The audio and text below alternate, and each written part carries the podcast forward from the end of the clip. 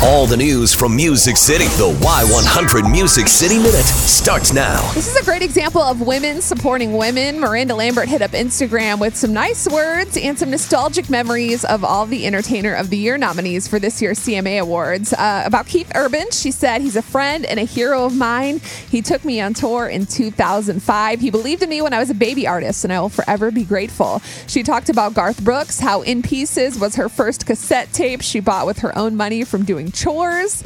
Eric Church, she said, one of the best songwriters of all time. He turns a phrase like no other. Chris Stapleton, she said, the kind of voice and songwriting that makes you want to quit and then work harder. That sound can't be beat. After saying such nice things about all the guys, she went with all the reasons that Carrie Underwood should win Entertainer of the Year. She says she has a skill at organizing and headlining an all female tour. She went on to say Carrie put out her first single in 2005. She changed country music.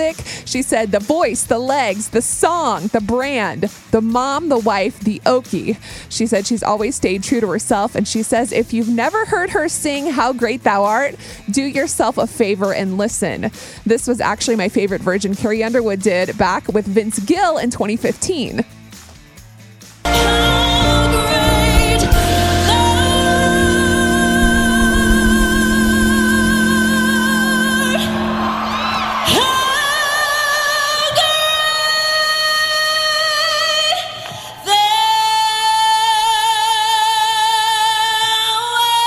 Such a good one. Dude, that was such a great performance. She totally deserves to win Entertainer of the Year. We'll find out November 13th. And new music from Kane Brown. He shared a preview of a song called Grew Up Without a Dad on his Instagram. It's obvious he's already being influenced by his daughter Kingsley. And for anyone that tries to say Kane Brown isn't country, listen to this. I knew what I wouldn't do if I ever had a kid.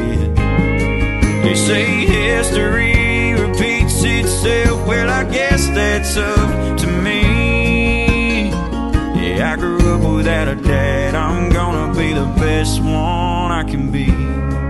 So Ah, very good. cool. You can listen to the new song Luke Combs put out yesterday and see the full track listing for his new album, What You See Is What You Get, on our Y100 Facebook page. That's your Music City Minute.